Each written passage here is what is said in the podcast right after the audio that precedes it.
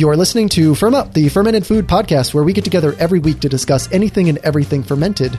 We're your hosts, Brandon and Allison, and this week we have a special guest, Jeremy Ogusky, founder of Boston Ferments and Ogusky Ceramics. Welcome to the show. Thank you. We're just actually going to just jump right in because you seem to have so much connection with fermentation. So we pretty much have two topics for today, both fermentation crocks and a collective of fermenting enthusiasts. So I guess let's start with just Boston Ferments. What inspired you to start Boston Ferments and what is it? Mm. So, Boston Ferments is basically a collection of fermenting enthusiasts here in Boston. We're kind of a loose collection and we're we're becoming more cohesive and we run a number of different uh, fermentation related activities here in Boston. Um, it started last summer, summer of 2013, where I approached two friends of mine, one who is a nutritionist and acupuncturist, and another who's a, who runs a farmer's market. And I said, you know, like fermentation is really having a moment, and I'm fermenting a lot. I know they, my friends were fermenting. I said, let's pull together all the fermenters we know and have a festival. And uh, we really on a shoestring. And in a few months, we organized the first Boston Fermentation Festival, which was uh, the fall of 2013. And over a thousand people came. It was a huge success. And we were surprised and we thought, well, let's, you know, maybe we should do something a little bit more permanent now. So it's grown organically into Boston Ferments. So that okay, so the festival started. I would have thought the other way around, like kind of growing from there. But so you had a big turnout. And then now you're doing all kinds of events though, aren't you? That's right. That's right. So yeah, it was, it was just this, originally it was just this summit, you know, of, of fermentos essentially. And it, it was really great because you know, it was like a conference. All these people connected, and then we had all these great people that said, "Let's, you know, let's do more stuff." This was really great. You know, we had workshops, we had a speaker series, we had a lot of different vendors and exhibitors come and sell and sample their food, and so then all of a sudden we had this great network of New England fermenters, really, and we got a lot of ideas on you know what can happen now. And so now, for the past year, um, we've been doing a lot of really cool things like fermentation themed dinners. So we've done a number of dinners where like very fancy five course prix fixe meals um, by really stellar chefs that are excited about showing off their fermentation chops. And we've done some really kind of low key dinners where um, they've there's been you know maybe one or two things on the menu that's fermented, and then I've or someone else has taught a fermentation workshop um, after the dinner. Um, so we do dinners and food related things. Um, we've done some workshops. Um, actually, this Saturday, I'm doing a I'm I'm organizing a farmers market tour and a fermentation 101 workshop. So we do stuff like that. Um, we do a lot of kraut mobs, which is um, we can talk a little bit more about that, but it's just a great way for people on the street to learn about sauerkraut in a low pressure environment and just expose new people to fermentation. Um, and we're organizing again another fermentation festival for this September. So it's grown into a, a more diverse uh, you know group of activities. Yeah, that sounds really cool. And I mean, for having starting organically last summer with some friends, and then all of a sudden having a festival, I, that sounds like you've made a lot of progress in the last year. And it seems like you have all of these events all the time. And it looks like you just had a fermentation on wheels event last. That's right. Yeah, uh, about a, about a month ago.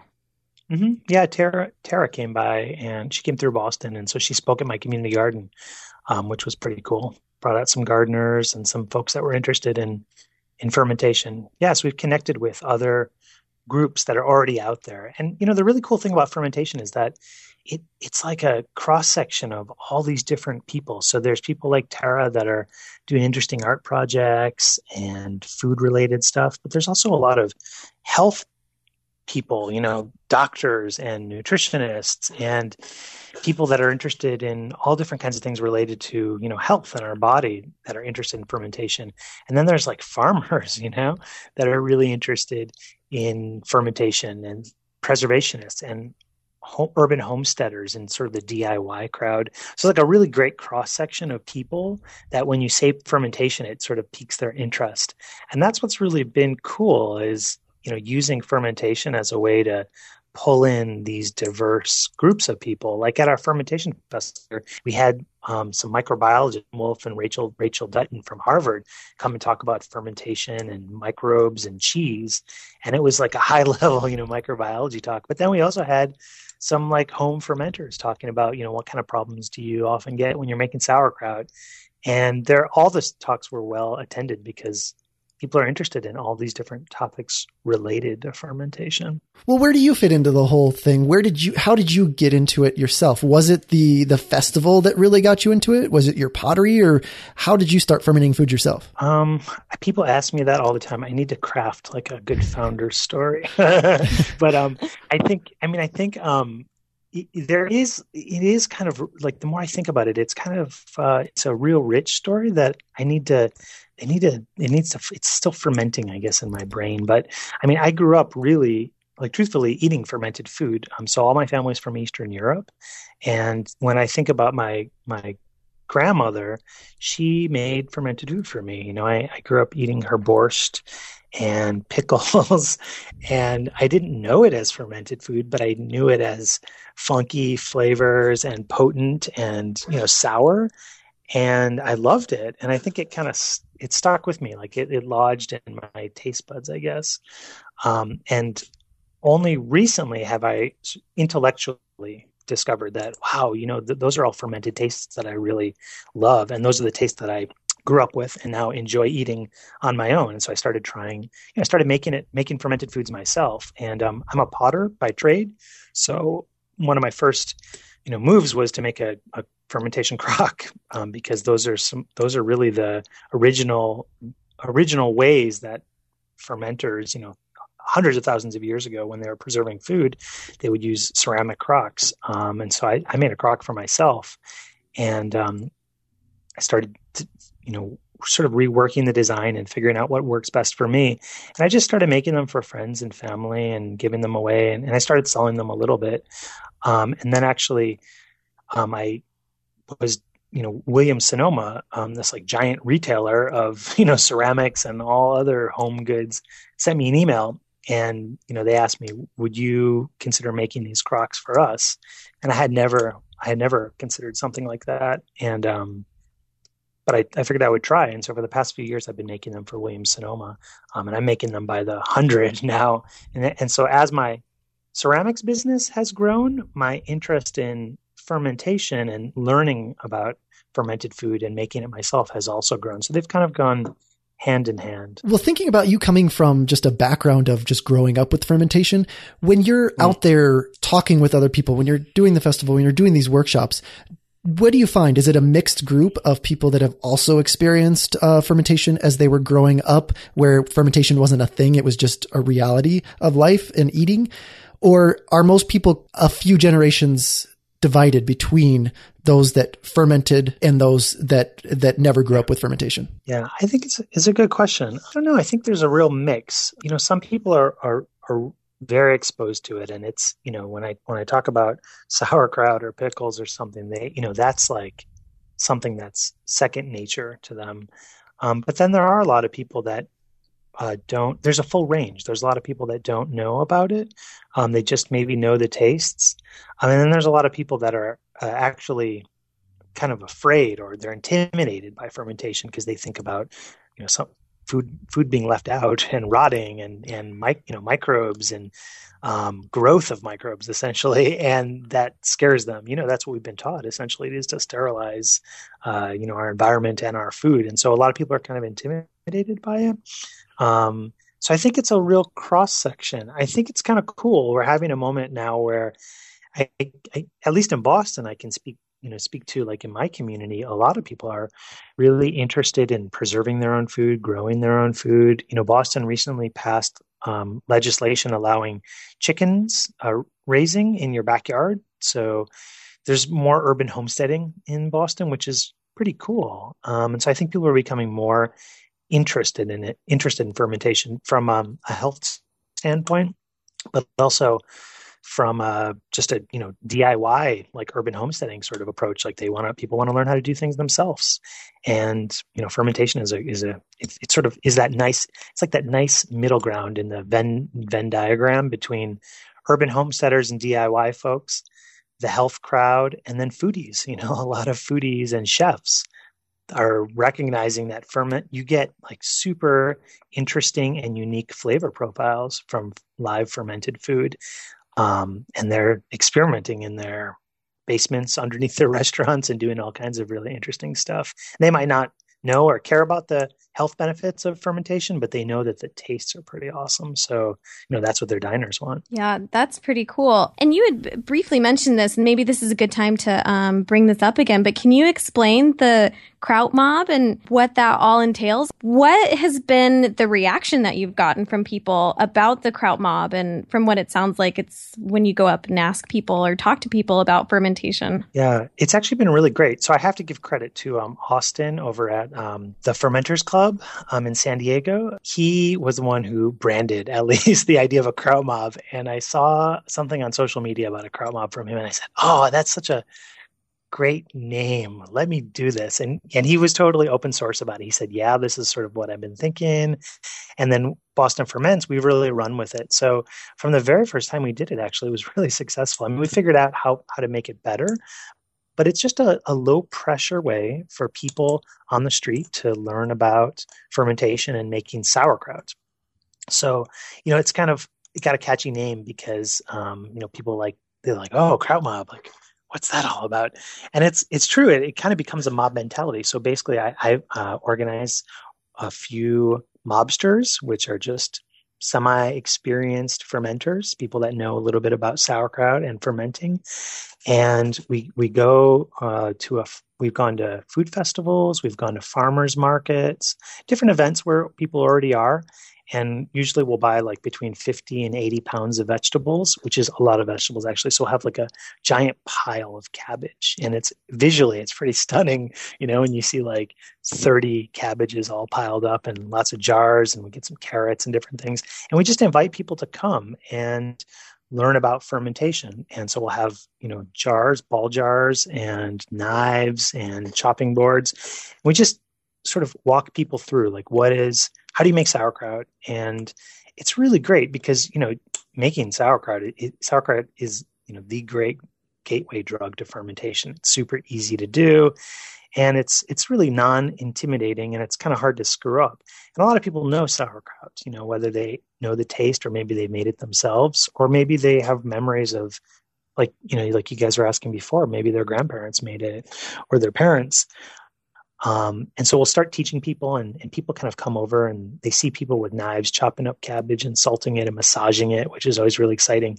Um, and so the mobsters will end up teaching a few people, and after a while, they end up stepping back, and the participants end up teaching each other, and it becomes this really cool community uh, community of people basically where you know you can just step back and and everyone because it's pretty easy you know people teach new people that are coming in and then they start sharing stories about you know maybe the fermented food that their you know, parents cooked for them or how there was this they have this memory of something and it kind of becomes a cool uh, intergenerational often learning experience. So it's really fun. That sounds wonderful and it just makes me wonder since you you kind of got the idea from from Austin and then you know you're doing it successfully is it difficult to uh, the logistics of it for like say someone is like I'm listening to you talk about this right now and I want to do a kraut mob in my area. Like is there a lot that people need to consider or just going through a normal organizing any kind of street event like just go through normal whatever city regulations someone has yeah, it's a good question. Um, we should we should definitely franchise the model. definitely. I'm, I'm, I'm, open source about it. I mean, I would be more than happy. Anyone send you know send send an email to bostonferments at gmail.com and we'll write you know we'll write down like how does a kraut mob happen? What are the logistics? But you know, it can be as complex or as simple as possible. We're pretty simple about it. You know, we just bring some cutting boards and some cutting you know some in it. We always have jars and vegetables. And you know, you could do it. We've done it out in farmers markets, out on a blacktop. You can do it out in a field at a farm. It could be, you know, as simple or as, you know, complex as it as it really needs to be. We haven't um, luckily, I, I don't know if we've been under the radar or maybe we're breaking some breaking some rules, um, but we haven't had to deal with any um, legal or um, yeah, sort of just like legal issues. You know, the liability um, that hasn't come up as of yet, but we probably should think about that down the road.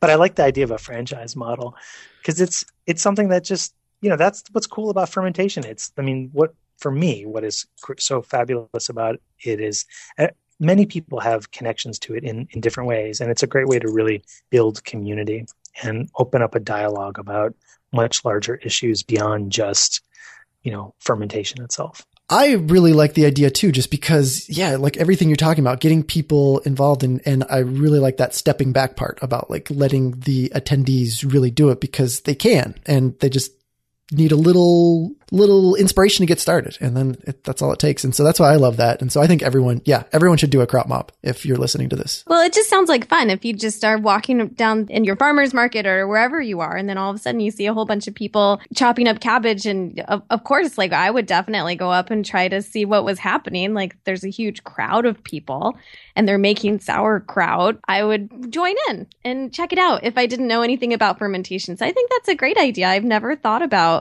doing something like that. That's an innovative way of spreading the word and making it really accessible to people. So, with all of these uh, these things uh, fermenting in, in jars, and say you make these crocks, do you ferment anything outside of a crocks, like anything other than vegetables? Yeah, definitely. I've I've dabbled in all different kinds of things. So I've done um, a lot of dairy fermenting. Um, I've done a little bit of grain fermenting. I've done a little bit of alcohol fermenting uh, some fruit. That might that might be about it. well, that, that that pretty much covers it. So, um, do you do you lean towards any one kind of ferment? Yeah, I mean, I've tried some more complicated things. Like I, for me, breads uh, have been a little bit complicated. Um, I'm not the best baker because I'm not. I don't tend to be very precise, um, and I feel like with a lot of with a lot of bread baking, unless you're very good, you need to be. It helps to be precise. So bread hasn't been hasn't been super successful for me. Um, but some grains have been okay. And the dairy also, I've stopped doing because my wife and I actually were a member of a raw milk club for a while and we had tons of raw milk. And so it was a impetus great impetus to ferment it because you know milk is one of the most perishable of all things and raw milk is so delicious and amazing. So i thought you know i got to do something with all this raw milk and i fermented it. But now that we don't have raw milk come in anymore. Um, I've slowed down on that. Favorite was really vegetable ferments. Like I kind of come back to the basics often. I really just enjoy a lot of brassic, brassicas like cabbage, and I enjoy like some, you know, like carrot ferments and some simple stuff really. But it works, you know, it works for me, and it's great to teach people with a lot of the basics.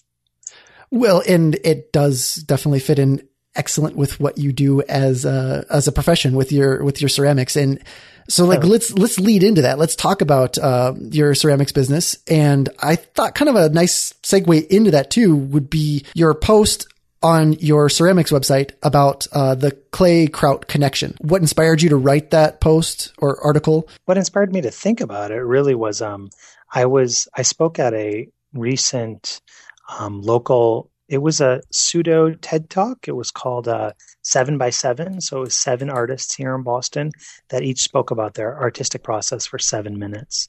And they asked me to, you know, come and talk about my artistic process. And I didn't really know what to do, but I thought, you know, maybe I can talk about fermentation and my fermentation crocks. And I've been doing a lot of fermentation demonstrations um, lately. So I gave the fastest fermentation demonstration, you know, sauerkraut making demonstration I had ever done in seven minutes.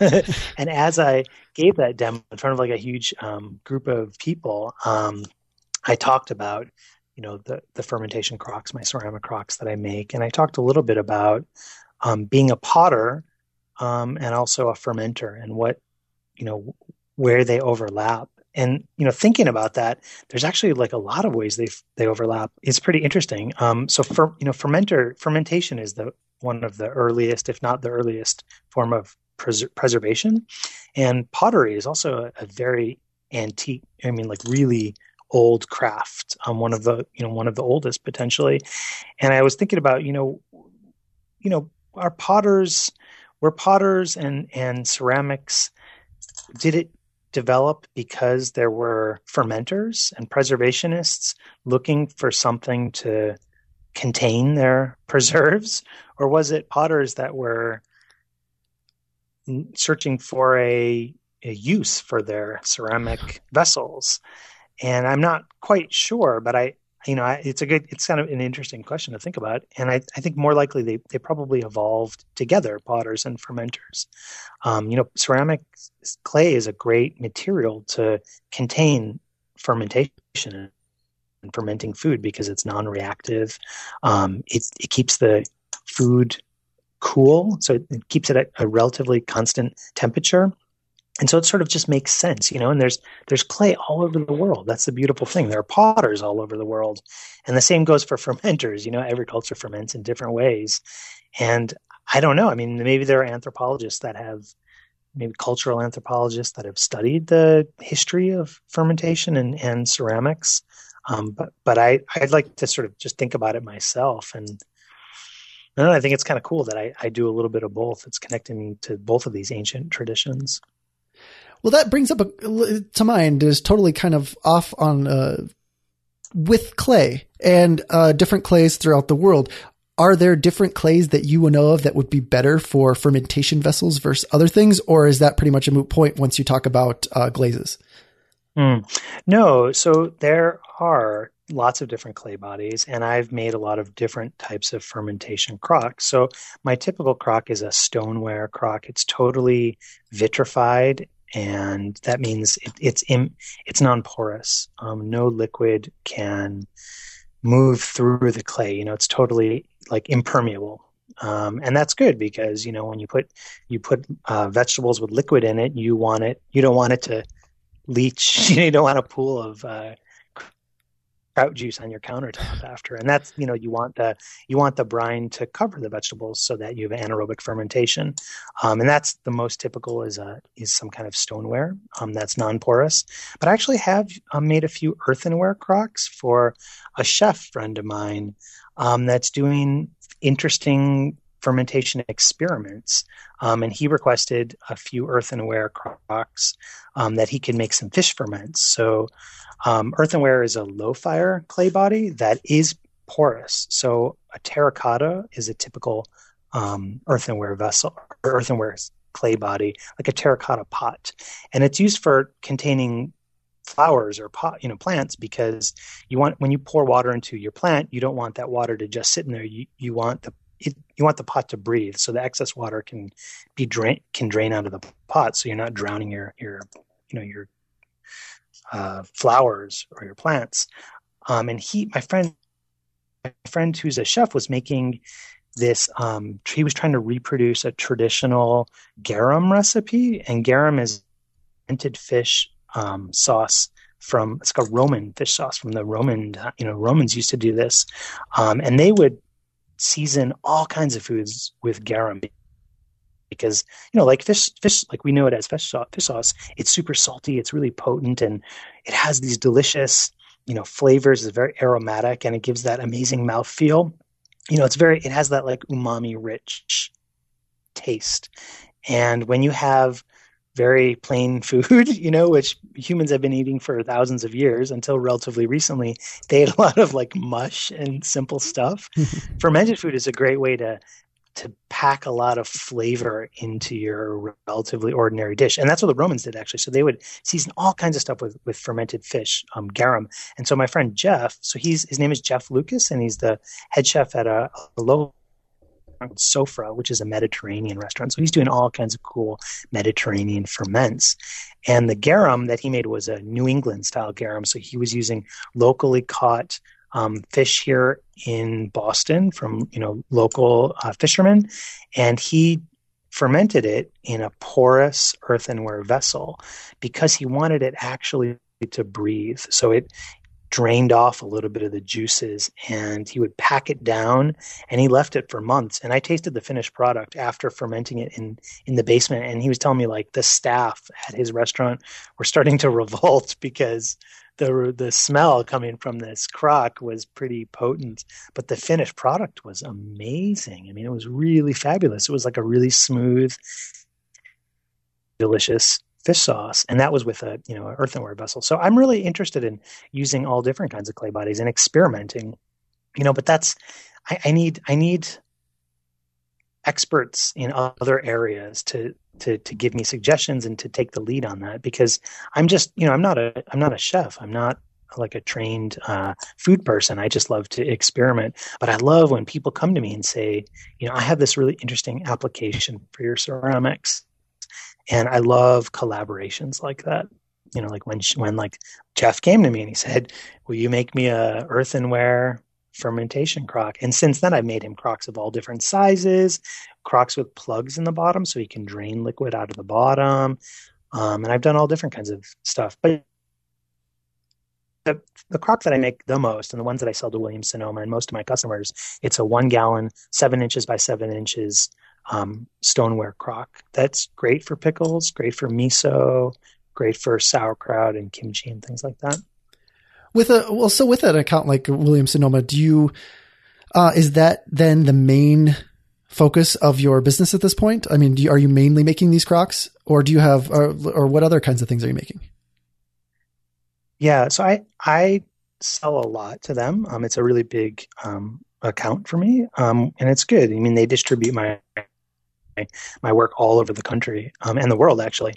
Um, but I have figured out ways to make my crocks at scale so I can produce them for them, but I can also sell them direct to customers. And I really love that. Like, I really, I love working with Williams Sonoma because it gives me great exposure and gets my handmade work into tons of people's hands that I would never meet. You know, that's just like they have the capacity, the distribution that I would never have.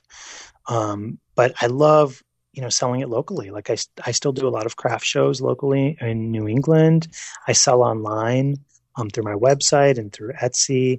And I work with, you know, local businesses. I do a lot of collaborations with local chefs or local restaurants or all different people are coming to me and I love making something funky, you know, that I never thought of applying ceramics to. Like there's a, a local uh, barber shop um, in my neighborhood called Razor's Barbershop, and the, the owner is he's awesome. He's become a, a good friend of mine named Anthony, and he does an old style wet shave where he uses the straight razor and he uses a traditional um, shaving soap and it's a, in a ceramic bowl. So he like lathers it up and you walk in and it's like pictures of rocky and all italian memorabilia and it's, it's like got a great vibe to it. Very old school. Um, it's got the barber, barber pole and everything.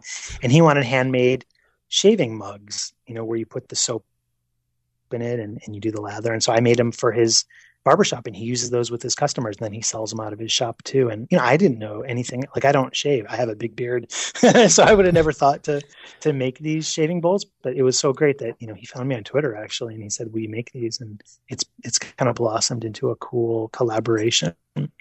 So I really, I love stuff like that because, you know, ceramics is this really great, uh, medium for all different kinds of things. And so when people come to me with a new idea, it's exciting. So is there anywhere else that people can find your pottery um, nationally, I guess, for those that don't live in your, your local area? Or mm, is- yeah. Yeah, I think my website is the best the best place, um, which is Ogusky Ceramics. Um, so my last name is O G U S K Y ceramics.com. And um, I sell stuff on Etsy also. Um, but it's mostly locally. You know, I, I really, I really enjoy working with you know my neighbors essentially and like local businesses. Um, not to say I'm, I'm not interested in working with people in other places, but I'm really, you know, it's, it's similar with fermentation. Like it's it's kind of ceramics and fermentation for me is a great catalyst to meet people around me and to do cool collaborative things and learn about my community. So that's that's what I enjoy the most, I would say. Well, for the Boston listeners, is there anywhere that like they should definitely go if they haven't seen your stuff before? Yeah. Um, well, my friend Dave Becker owns a restaurant called Sweet Basil, and it's an Italian restaurant in Needham. And he opened a new restaurant in Wellesley, and I, I supply a lot of the dishes for both of his restaurants. And that's a really cool place to go and to see my ceramics and actually eat off them in a restaurant. Awesome. That's always. I often uh, tell people to go to go to you know Sweet Basil. jumping back into just going back to Boston Ferments, like where can people find out more about Boston Ferments? Best place is the website. So it's bostonferments.com. And we have a number of activities. We're, you know, we, we do regular workshops. We're doing a farmer's market tour and fermentation workshop this Saturday. And uh, we have a number of kraut mobs coming up and everything is leading up to our fermentation festival, which is September 27th. It's at the Egleston Farmers Market. So we collaborate with a local farmers market and we do the festival's going to be amazing. I mean, we have a whole speaker series and a demo series. We're going to have kraut mobs. Um, we're going to have a pickle off and local cheesemakers, local fermenters, and small businesses are going to be selling and sampling a lot of their food. It's a great way if you're interested in fermentation to just come and meet, you know, other passionate fermentos in the in the New England area. And Sandor Katz is actually going to be headlining the festival, so come in and listen to Sandor and meet him. And then the following day, we're doing a brunch with Sandor um, at a local restaurant called Oleana. Um, my friend Jeff, who I mentioned before, is going to be cooking a, a full fermented meal, and we're going to have it out in the patio um, a beautiful spot. And it's going to be a real intimate experience where you can have brunch with Sandor and he's going to introduce each of the courses and talk about, you know, the historical sort of importance of each of the fermented foods. Be a really uh, unique experience. So, is there anything about this fermentation festival that is new besides the brunch with Sandor Katz that you didn't have last year? Yeah, I think a lot of new stuff. So, we're bringing in a bunch of different speakers from all walks of life. Um, you know, I just actually spoke today with a physician who's doing research on, she's a physician and a farmer, and she's doing some research on the gut microbiome and studying the different types of microorganisms in the soil and in our gut, in our stomachs, in our intestines, and trying to look at the relationship between the microbiome of both of those environments. And she posits that there's a there is a very clear link between the soil and between our guts. And as both of them have become more sterilized and sanitized, you know, it's led to all different kinds of um, health problems, um, and that she sees in her practice as a as a doctor. And so she's going to come and talk about soil health and gut health and how fermentation plays a role in sort of you know, bringing back the microdiversity. So we're going to have a lot of health people coming and talking about nutrition and things like that. But we're also going to have people, you know, talking about and giving demos on uh, how to make tempeh and kombucha and mead. Um, and then we're also going to have a, a pickle off. So we're going to have local pickle experts, and Sandor's going to be one of the judges for that, which will be really fun. And then we got a bunch of a bunch of vendors that are coming. So the vendors are going to be really diverse. We'll have some small cheese makers, some hard cider, like a hard cider makers, and just really unique. It's a really cool opportunity to give, you know, give exposure to some new and growing small businesses that are making fermented products. Well, this is really exciting, and I hope that everyone does go there that uh, is in the area or will be in the area during that time.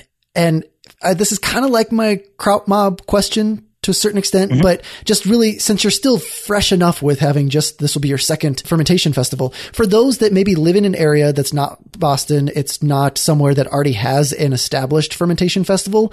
Mm. What's your like word, parting word of advice to someone that's, uh, how would you inspire someone to start their own or what should they do if they already are inspired to start their own local fermentation group or festival? I think, I think just reaching out to people of, of common interests. So, you know, like on you know one way that we have connected fermenters is uh, we started a, a facebook group here in boston called the culture uh, boston culture sharing community and it's basically people that are willing and interested in sharing cultures like kefir grains or sourdough um, and kombucha.